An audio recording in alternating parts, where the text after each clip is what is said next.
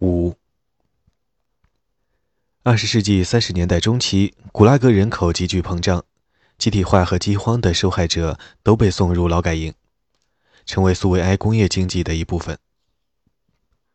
从一九三二年到一九三六年，劳改营、劳教营、特殊定居地的人口已达到两百四十万人，另有五十万监狱人口。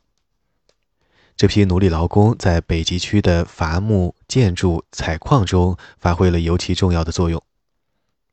那里根本招收不到自由劳工，即使在古拉格系统内，也有职业生涯的上升通道。既有狱警和管理人员，又有一定数量的囚犯，前者凭借自己的尽责，在内务人民委员会的内部获得晋升。后者只要他们身怀古拉格所需要的技能，并承诺追随或愿意适应党的路线，在苏维埃北极矿区的勘探中扮演重要角色的帕维尔·维滕贝格被捕于1930年4月。他是科学院清洗出的数百位科学家之一，监禁于列宁格勒，因为忍受不了审讯和威胁而渐渐屈服。最终承认属于一个曾帮助组织1927年雅库兹克叛乱的保皇组织。审讯人当着他的面站起来打电话，下令逮捕帕维尔的妻子吉娜，从而迫使他只得屈服。在帕维尔监禁时期，吉娜一直在担心自己会被捕。她与女儿被迫搬入奥尔戈诺度假村乡间别墅中的一个房间。其他房间则由一名政治警察举报人占用，负责张罗没收他们的财产。帕维尔的女儿叶夫根尼亚回忆，她每周陪同母亲前往列宁格勒戈罗霍娃街的政治保卫总局办事处，询问有关帕维尔的近况。以下引文：他会把我一个年仅八岁的女孩留在海军部花园的喷泉处。让我在原地等候。如果他一去不回，就意味着他也被捕了。我就应从口袋里拿出一张小纸条，按上面的地址自行去找。塔吉娜·勒沃夫娜住在那里，会收留我的。以上引文。一九三一年二月，帕维尔被判处枪决，临到最后一刻又获缓刑，改判劳改十年。他在奥尔戈诺度假区的房子充公。变成政治保卫总局官员的乡间别墅。他自己先被送去马伊古帕伐木营，为白海运河提供木料；后来又被送去白海运河北部入海处的劳改营，靠近凯姆镇，充当污水处理的工程师。同时，吉娜带上女儿叶夫根尼亚和瓦伦蒂娜，搬进列宁格勒一座共用公寓的单间。长女维罗妮卡已搬去达吉斯坦。该共用公寓共住十六人，其中有原主人，住在正房的一对老夫妇，还有他们充满阶级仇恨的前女仆，住在走廊的帷幕背后。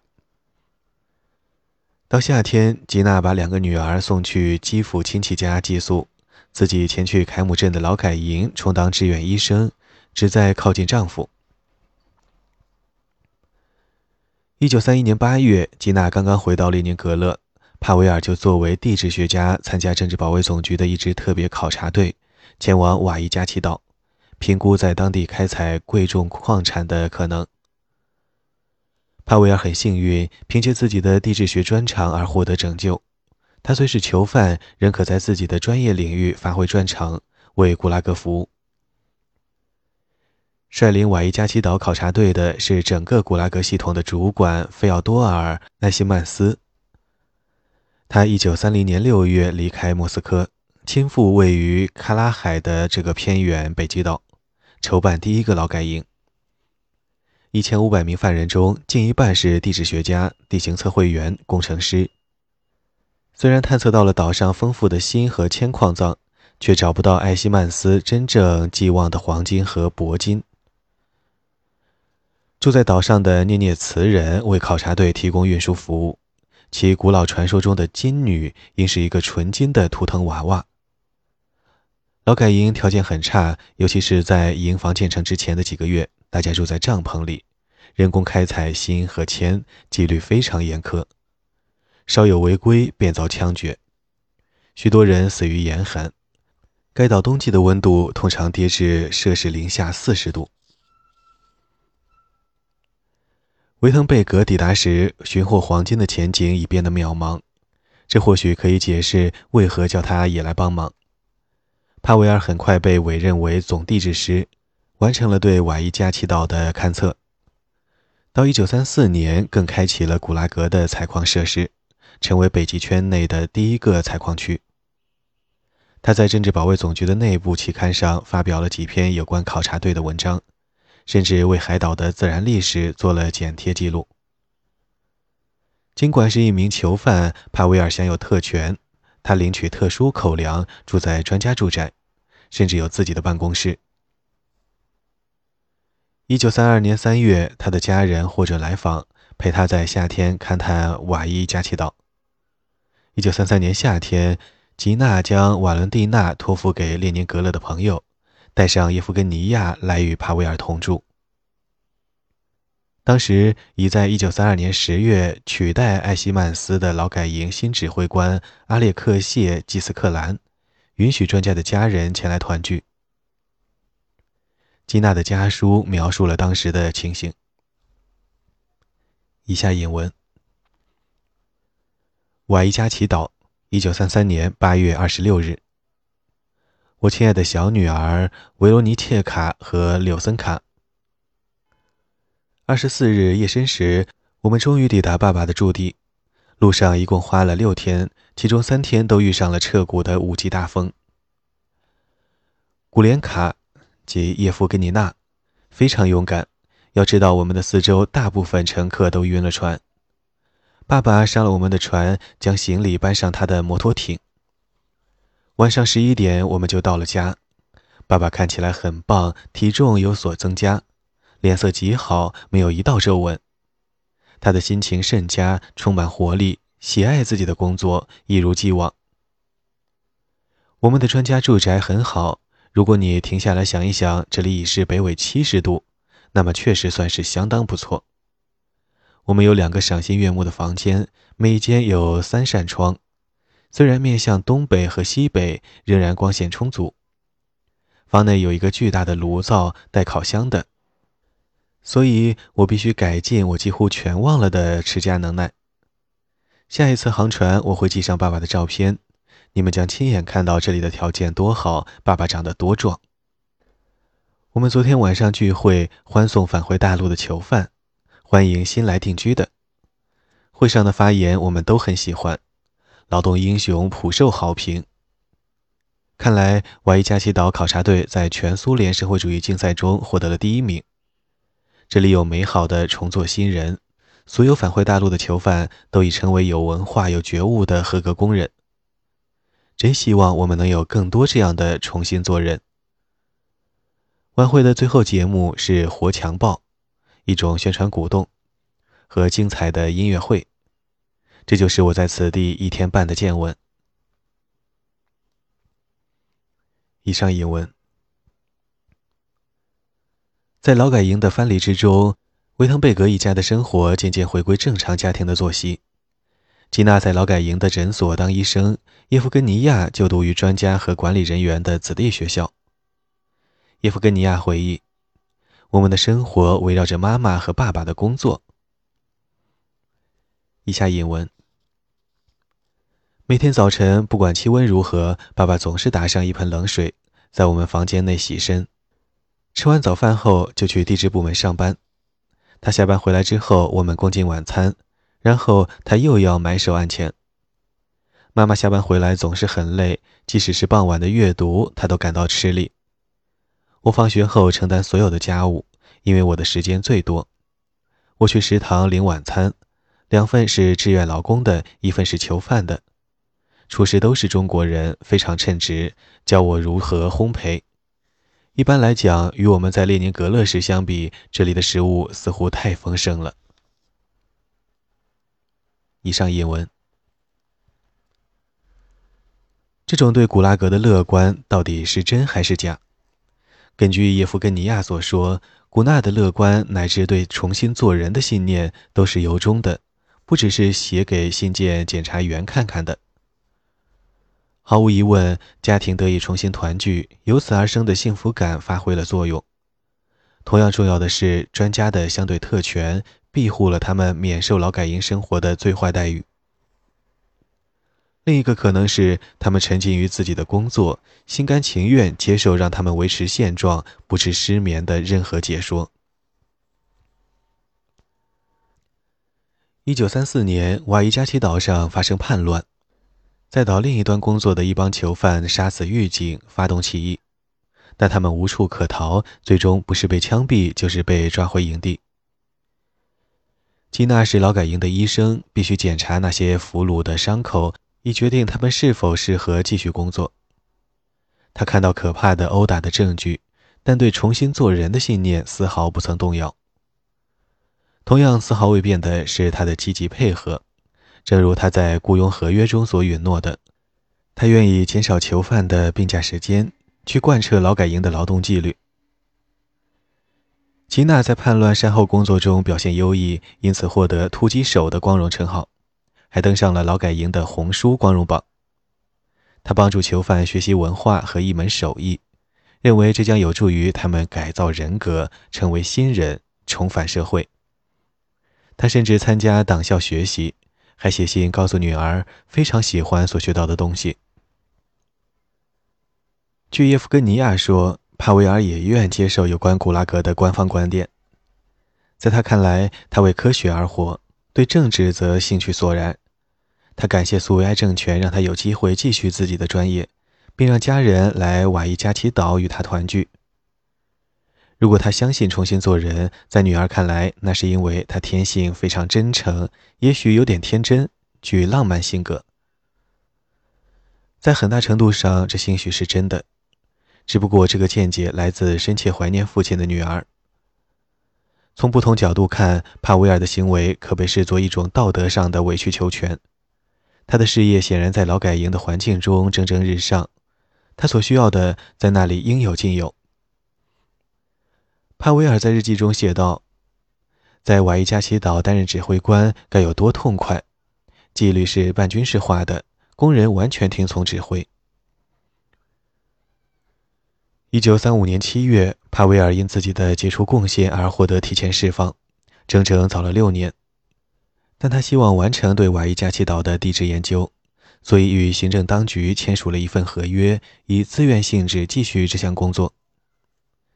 现在看来，这是很关键的转折点。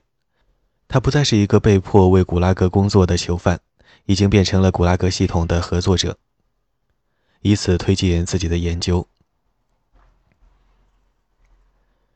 他完成瓦伊加奇岛的地质研究后，又去德米特罗夫劳改营。成为莫斯科至伏尔加的运河的地质学家。同时，吉娜和叶夫根尼亚返回列宁格勒，发现生活变得较为舒适。他们搬回曾住过的共用公寓。瓦伦蒂娜和维罗妮卡也来团聚，很快分到额外的一间房。在基洛夫遇刺之后的列宁格勒恐怖中，该共用公寓的原主人已经被捕，但他们无法取回自己的旧家具。因为内务人民委员会仍在使用他们在奥尔戈诺度假区的乡间别墅，但他们因此受邀前去内务人民委员会的仓库，自行挑选列宁格勒恐怖时没收来的家具。瓦伦蒂娜和维罗妮卡选了一对古董扶手椅、一张沙发床、一面镜子、一个书柜和一架三角钢琴。帕维尔1936年回到列宁格勒。在随后的两年当中，继续为古拉格的北冰洋行政部门工作，数次率队远征北地群岛地区。一九三六年，帕维尔写信给叶夫根尼亚说：“如何获得更多的生存空间，让我们作为一个紧密相连的家庭舒适地住在一起，似乎是我无法解决的难题。”他通过在古拉格的工作，设法争到了特权地位。但在政治上仍感到不安，担忧自己的家人。以下引文：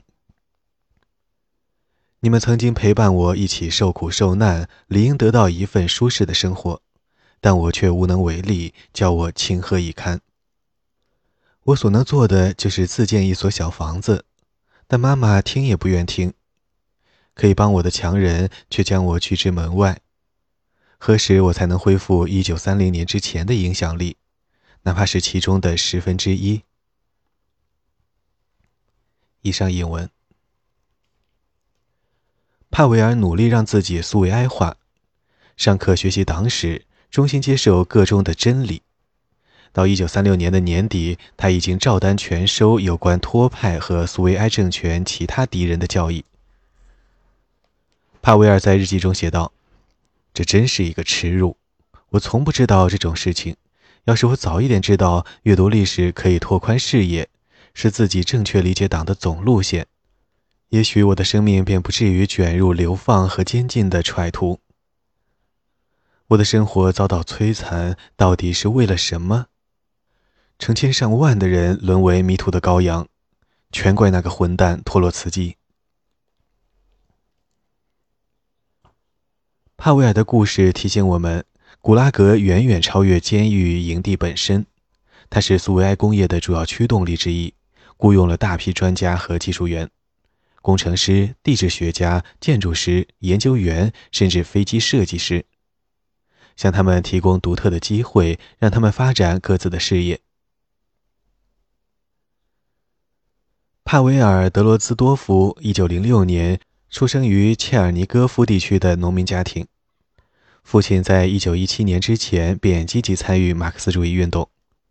父母都在内战中丧生后，帕维尔来到莫斯科，就读于莫斯科大学经济系，之后又接受电工培训，最后在负责首都电气化的发电站上班。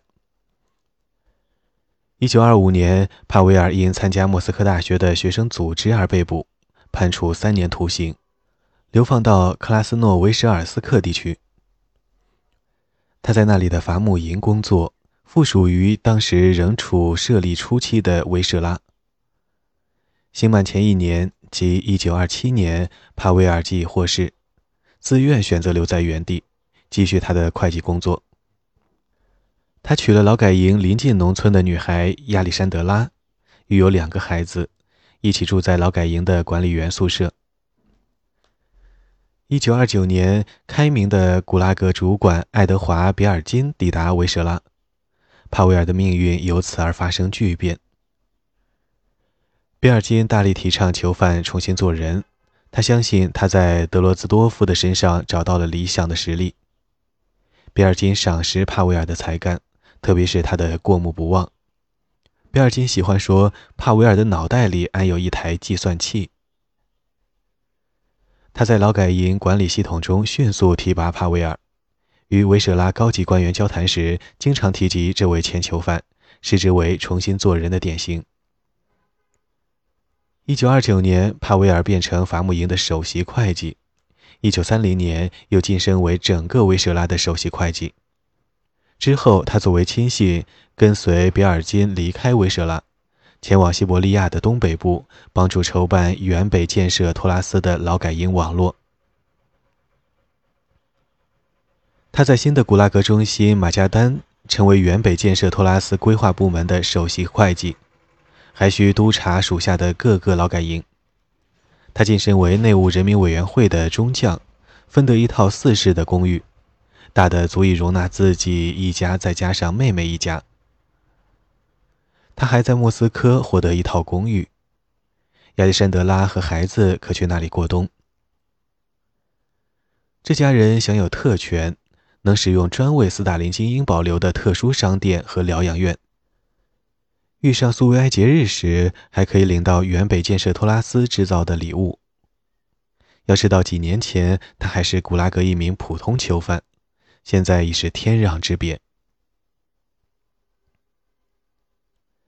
米哈伊尔·斯特罗伊科夫，一九零一年出生于伊万诺沃城附近的老信徒家庭，地处莫斯科的东北，相距三百公里。一九二五年，他就读于莫斯科建筑学院，并与年轻艺术家艾莱娜结婚。他的妻子在工人补习学校，专门培养工人阶级出身的学生，为高等学院做准备。在工人补习学校上课。女儿茱莉亚出生于1927年。在女儿咕咕坠地之前，米哈伊尔就已被捕，流放到西伯利亚，因为他属于一个反对布尔什维克农民政策的学生组织。艾莱娜也被工人补习学校开除，只得去纺织厂上班。1930年，米哈伊尔重返莫斯科的建筑学院，两年后再一次被捕。囚在布提尔基监狱两年。米哈伊尔被认为是才华横溢的学生，被逮捕之前尚未完成他的学位论文。由于教授的干预，他获准在布提尔基监狱继续攻读，甚至回到建筑学院做了论文答辩。要是没有政治警察的帮忙，米哈伊尔这样的特殊待遇肯定是不可想象的。他有两个叔叔在政治保卫总局供职。他的老朋友菲利普·巴扎诺夫，即艾莱娜的第一任丈夫，也在国家政治保卫总局担任高职。在米哈伊尔服刑期间，巴扎诺夫尽力帮助艾莱娜，意图说服她重回他的怀抱。1934年，米哈伊尔流放到了阿尔汉格尔斯克，尽管有亲戚在当地，其中一人还曾担任摩尔曼斯克的副省长。但米哈伊尔没去探望，因为不想连累他们。米哈伊尔全靠自己的建筑知识获得拯救，在内务人民委员会几个重大建设项目中，工厂和桥梁，他受雇为规划建筑师；附近的劳改营则提供古拉格劳工。他很快成为阿尔汉格尔斯克的总建筑师之一。即便是一名流放中的囚犯，米哈伊尔的生活条件仍然好过身在莫斯科的艾莱娜和茱莉亚。米哈伊尔赚取高薪，在内务人民委员会的工程师和技术员食堂里每天吃肉，而生活在莫斯科的茱莉亚和艾莱娜全靠粥和面包度日。他们要靠米哈伊尔汇钱才能买肉。茱莉亚体弱多病，迫切需要营养。一九三六年底，艾莱娜干脆把她送到父亲住的阿尔汉格尔斯克，希望他受益于米哈伊尔相对舒适的生活。茱莉亚上次见到父亲，她唯一的记忆是在两年前的布提尔基监狱。那次探监造成如此大的困扰，以致六岁的他竟然想到了自杀。米哈伊尔向老妇人艾莱娜·彼得罗夫娜租借了房间的一角。并承包他们的一日三餐。茱莉亚以拳拳之心回忆那些菜肴：肉片通心粉、果肉馅的薄煎饼、鸡腿和冰淇淋。以下引文：晚上，爸爸下班回来就会问我：“我们让艾莱娜·彼得罗夫娜做什么菜呀？你想吃什么呀？”我非常喜欢她的食物，总是会说：“通心粉和肉片。”通心粉和肉片。有一天，爸爸实在吃腻了，央求我：“刘森卡，想想别的，我不想再吃了。”但我对其他的菜连想都不想。以上引文，在茱莉亚看来，从1934到1937年，她在阿尔汉格尔斯克度过的岁月，是她一生中最幸福的时期。他在学校里得心应手，茁壮成长。他喜爱芭蕾舞，父亲带他去剧院观摩，并买回留声机，让他在自家小空间随音乐翩翩起舞。艾奈拉将这小空间取名为“爸爸的角落”，仅有七平方米，是米哈伊尔以胶合板自建的，有墙有门，与艾莱娜·彼得罗夫娜的住处分隔开来，给人以单独房间的错觉。米哈伊尔为此感到非常自豪。爸爸的角落只能容纳一张单人床和一桌一椅，还有墙上的书架。不管如何，他仍算是一个家。茱莉亚与父亲在此生活非常愉快。